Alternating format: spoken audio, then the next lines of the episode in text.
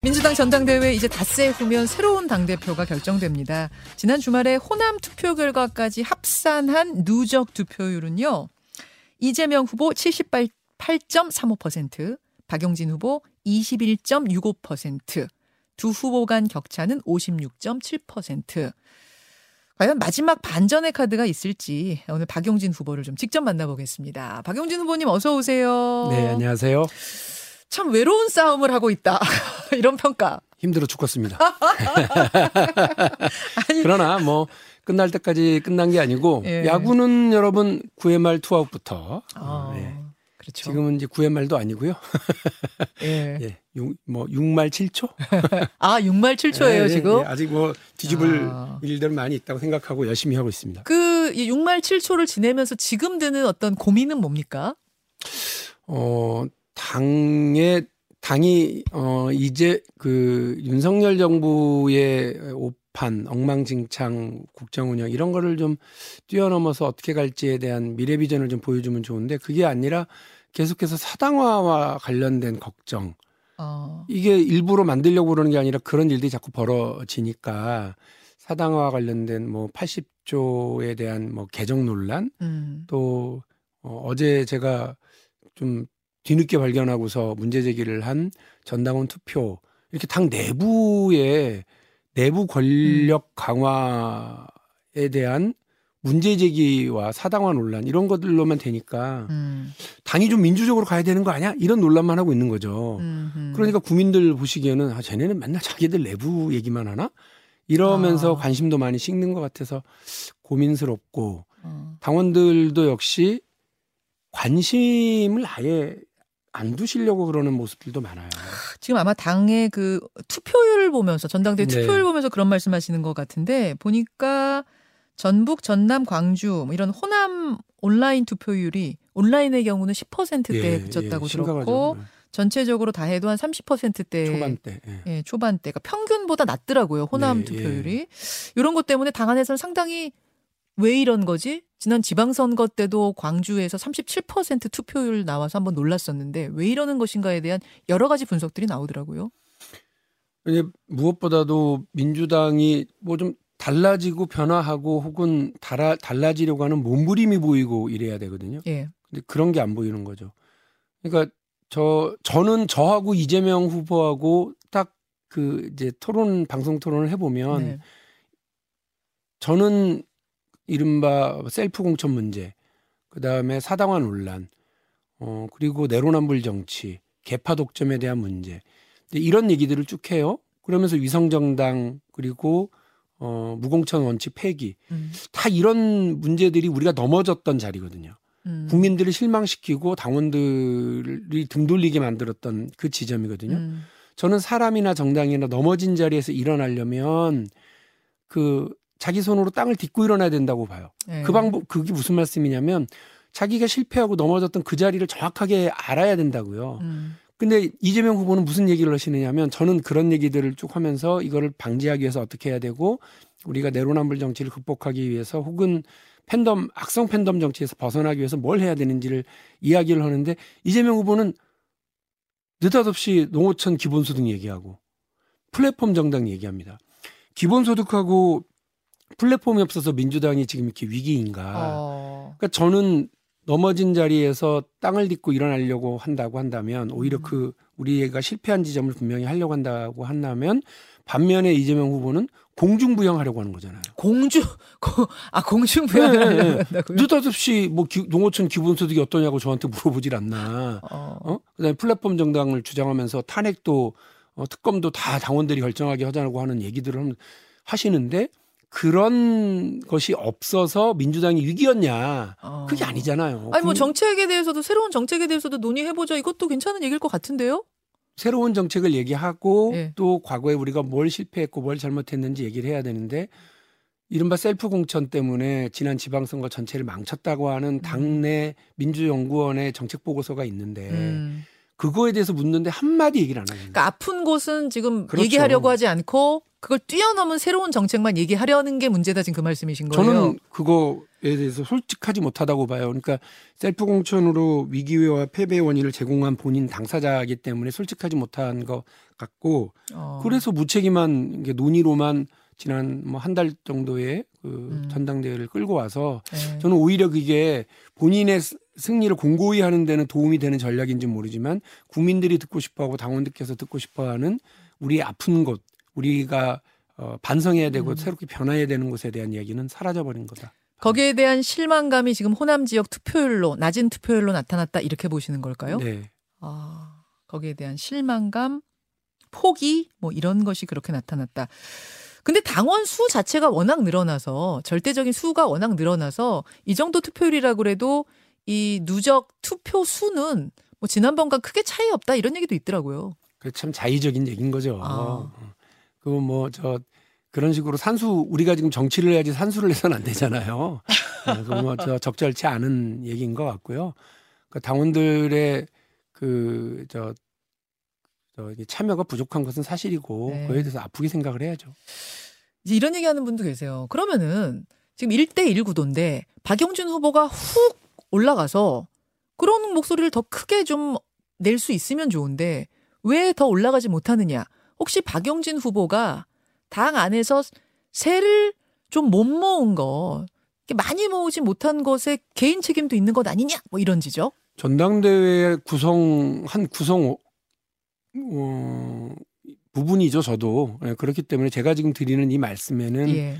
그러한 각을 제대로 세우지 못하고 또 말씀드린 것처럼 당 안팎으로 혁신의 모습과 변화의 모습을 더 이렇게 보여주지 못한 제 책임도 당연히 있는 겁니다. 음. 그것 그 부분 피해 갖고 피해 가면서 음. 얘기 드릴 수 있는 건 아니라고 생각을 하고요.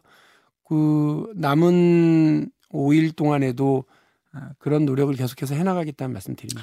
아니 진짜 갑자기 그냥 궁금해지는데 사실은 이제 이런 목소리를 내는 분들이 당 안에 굉장히 많잖아요. 특히 비명계 혹은 뭐 친문계 이렇게 불리는 분들. 그럼 그런 분들이 더 힘을 좀 확 그런 의원들이 확 모아주실 수도 있는데 지금 보면 좀 그렇지 않은 건 왜 그래요? 어, 그러니까 이제 뭐 어대명이라고 표현하는 어떤 뭐 절망적 체념 이런 분위기가 아유 뭐 해서 뭐해라고 하는 어. 느낌들을 좀 가, 보여주고 있거든요. 그럼에도 불구하고 오늘 혹은 혹은 혹은 어대명 확대명 이런 분위기 속에서 조금 눈치를 보는 것도 있다고 보시는 거예요, 당 의원들이? 글쎄요, 뭐 그럴 수도 있죠. 어차피 승부는 정해져 있다고 하는 그런 어, 생각을 가지게 되면 음. 아무래도 뭐 기운 빠지죠. 그런데 오늘 오후 3시에 네. 토론회를 하나 해요. 예. 저하고 이제 어제 사퇴한 윤영찬 후보하고 같이 예. 하자고 했었던 최고위원 후보. 예. 그 토론회인데 어 이렇게 어느 한쪽 개파가 혹은 한쪽이 강성 목소리만 이렇게 당에 가득한 상황에서 당의 민주주의 그리고 당의 어떤 균형과 어, 견제 이런 것들을 좀 맞추기 위한 스크럼을 짜는 첫, 첫 흐름이다.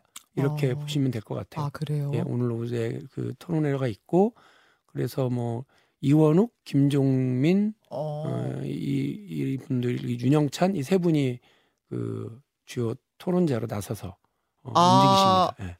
아까 6말 7초라고 하신 게 그럼 이것 때문입니까? 어떤 지금 거의 뭐 어대명, 확대명 이야기가 나오고 있는데 오늘 이 토론회를 분수령으로 해서 당 안에 같은 목소리 내고 스크럼 같은 목소리들이. 예. 모인다. 예, 예.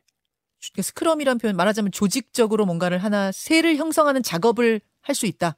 당장이야 뭐 그게 쉽겠습니까만 음. 그런 의미가 상당히 담겨 있는 토론회가 될 거다는 말씀을 드립니다. 아니 이러다가 2016년 국민의당 창당 때처럼 호남신 호남신당이 따로 나올 수 있는 거 아니야? 이런 관측들도 나오던데 그건 어떻게 보세요? 실제 호남 쪽에서 그런 예, 우려와 지적들을 많이 받아요. 그래서 민주당이 만일에 신생정당 나오면 그 완전히 그 저 팽당할 거야 이런 그 우려들도 많이 하시더라고요. 아 신생 정당이 뭔가 탄생하면 예. 그러니까 대한 정당이 탄생하면 예. 민주당 팽당할 수 있다는 얘기가 호남에서 들려와요. 예, 예. 지난번 그러니까 초록 바람 있을 때 그때처럼 그런 예를 들면서 말씀들 하시죠. 어. 그래요. 그, 그래서 어. 민주당이 정말 어, 죽기 살기로 변화해야 된다고 생각하고 있습니다. 알겠습니다. 지금 전당원 투표 이야기가 다시 또 뜨거워지고 있습니다. 이게 뭐냐면은 지난주 민주당 당무위에서 이제부터 민주당의 최고 의사결정 방법을 전 당원 투표로 한다. 음. 그러니까 민주당 안에는 여러분 무슨 당무위도 있고 뭐 대의원 대회 대회도 있고 뭐 여러 가지가 있는데 최고 의사결정 기구는 전체 당원 투표로 한다. 이런 개정안을 의결했습니다. 내일 중앙위에서 찬반 투표 마지막 이제 거치면 되는 예, 거거든요. 박 의원은 어떻게 생각하세요? 저는 민주당이 민주당이 아닌 개딸 정당 될까봐 무서워요. 이게 어. 그 지금 청원제도 전당원 투표 예. 이게 되면 1년 내내 당이 시끄럽고 또 한쪽이 독식한 지도부가 여기에 결합이 되면 그냥 강성 목소리와 편협한 주장 이런 것들 때문에 당이 민심과 점점 더 멀어지는 그래서 일부에서 그냥 생각할 때는 야 청원제도하고 전당원 네. 투표로 우리가 단단한 성을 쌓고 음. 지도부가 그 안에 들어가면 안전할 거다.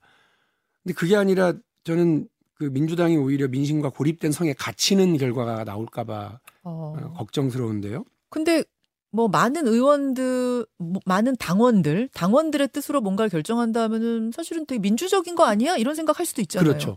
그러니까 직접 민주 직접 참여 민주주의를 강화한다. 저 찬성합니다. 예. 근데 그런데 그 그동안 해오던 전당원 투표의 당원상의 어떤 근거 조항이 없어서 하나 만든다라고 음. 하는 거라면 저는 아무 문제가 없다고 봐요. 어허. 그런데 거기에 굳이 뭐라고 표현되어 있냐면 우리 당의 최고 의결 의사 결정 방법이다. 예. 이렇게 됩니다. 예. 그러면 그 이전에는 전 전당대회가 최고 의사 결정 단위였는데 예. 그게 무력화되는 거죠. 어. 그런데 이렇게 최고 의사 결정 단위가 되려고 한다면 적어도 우- 우리 당원들의 어떤 민주성 민주적인 거는 이제 구성이 맞춰줘야 되는 것 아니에요?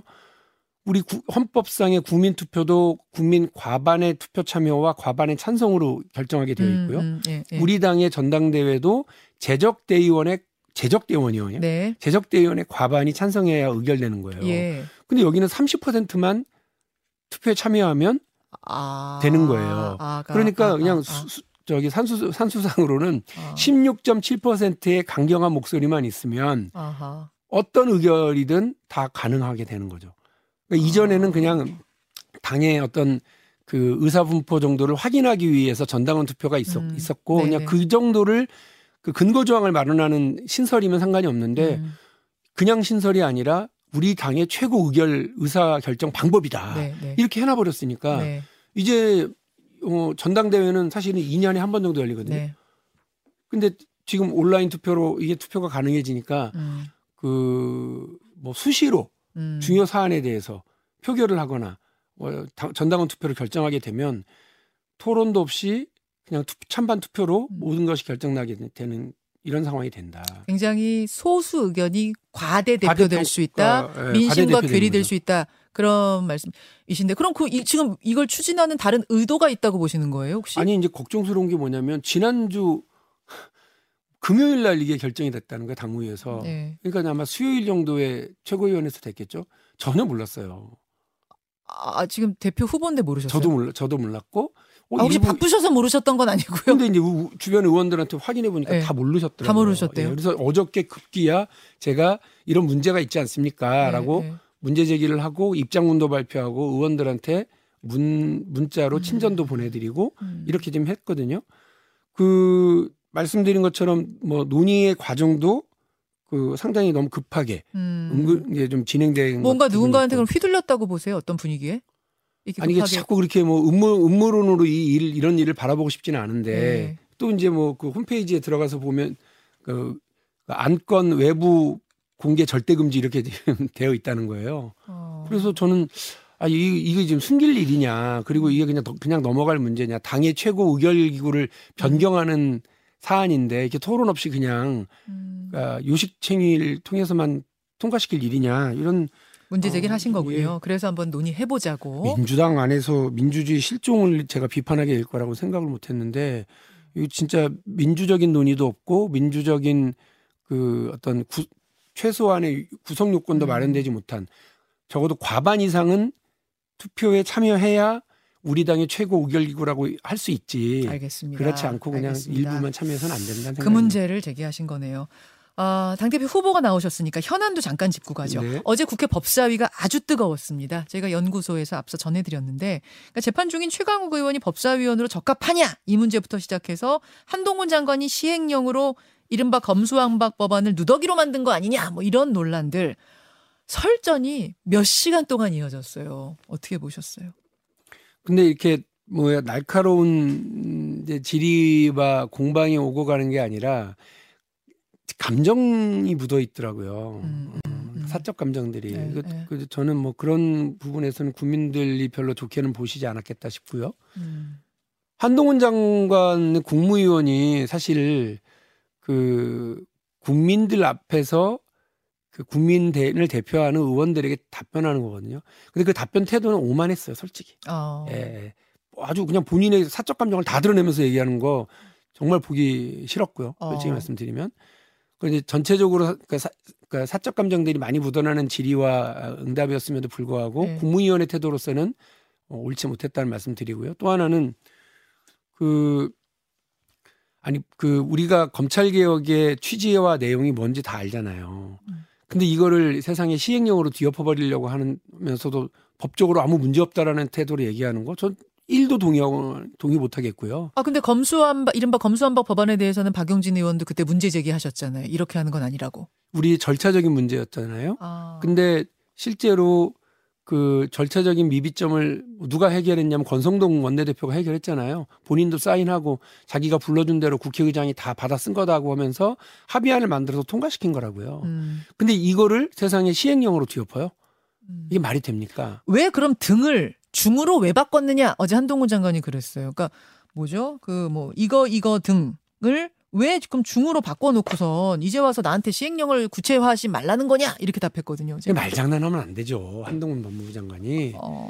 이, 이 내용의 취지가 네. 그렇게 해서 그 본인들 하고 싶은 수사 다시 다 하도록 하게 만드는 그런 그런 취지냐는 거예요. 그 아닌 거 알잖아요. 그러니까 부패 경제 중을 부패 경제 등으로 바꿨기 때문에 이제 시행령으로 지금 등에다가 막 뭘 채워 넣고 있는 거 아니에요.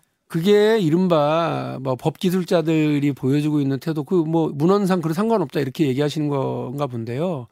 옳지 않아요. 저는 그 한동훈 법무장관이 보여주고 있는 그런 태도 음. 어 그러니까 이게 저는 그, 그 민주주의에 대한 도전이라고 봐요. 어. 그러니까 국회에서 아무리 어, 어, 뭐지, 이렇게 엉성한 논의가, 엉성한 논의로 엉성한 예. 법이 만들어졌다 칩시다. 예, 예. 이 헌, 헌재가 있잖아요. 헌재에서 이것에 음. 대해서, 그러니까, 그러니까 논의를 하게 되어 있잖아요. 음. 근데 이거를 법무부, 법무부 장관이 국무위원이 시행령으로 뒤엎어요? 그래놓고 잘했다고 큰 소리를 쳐요?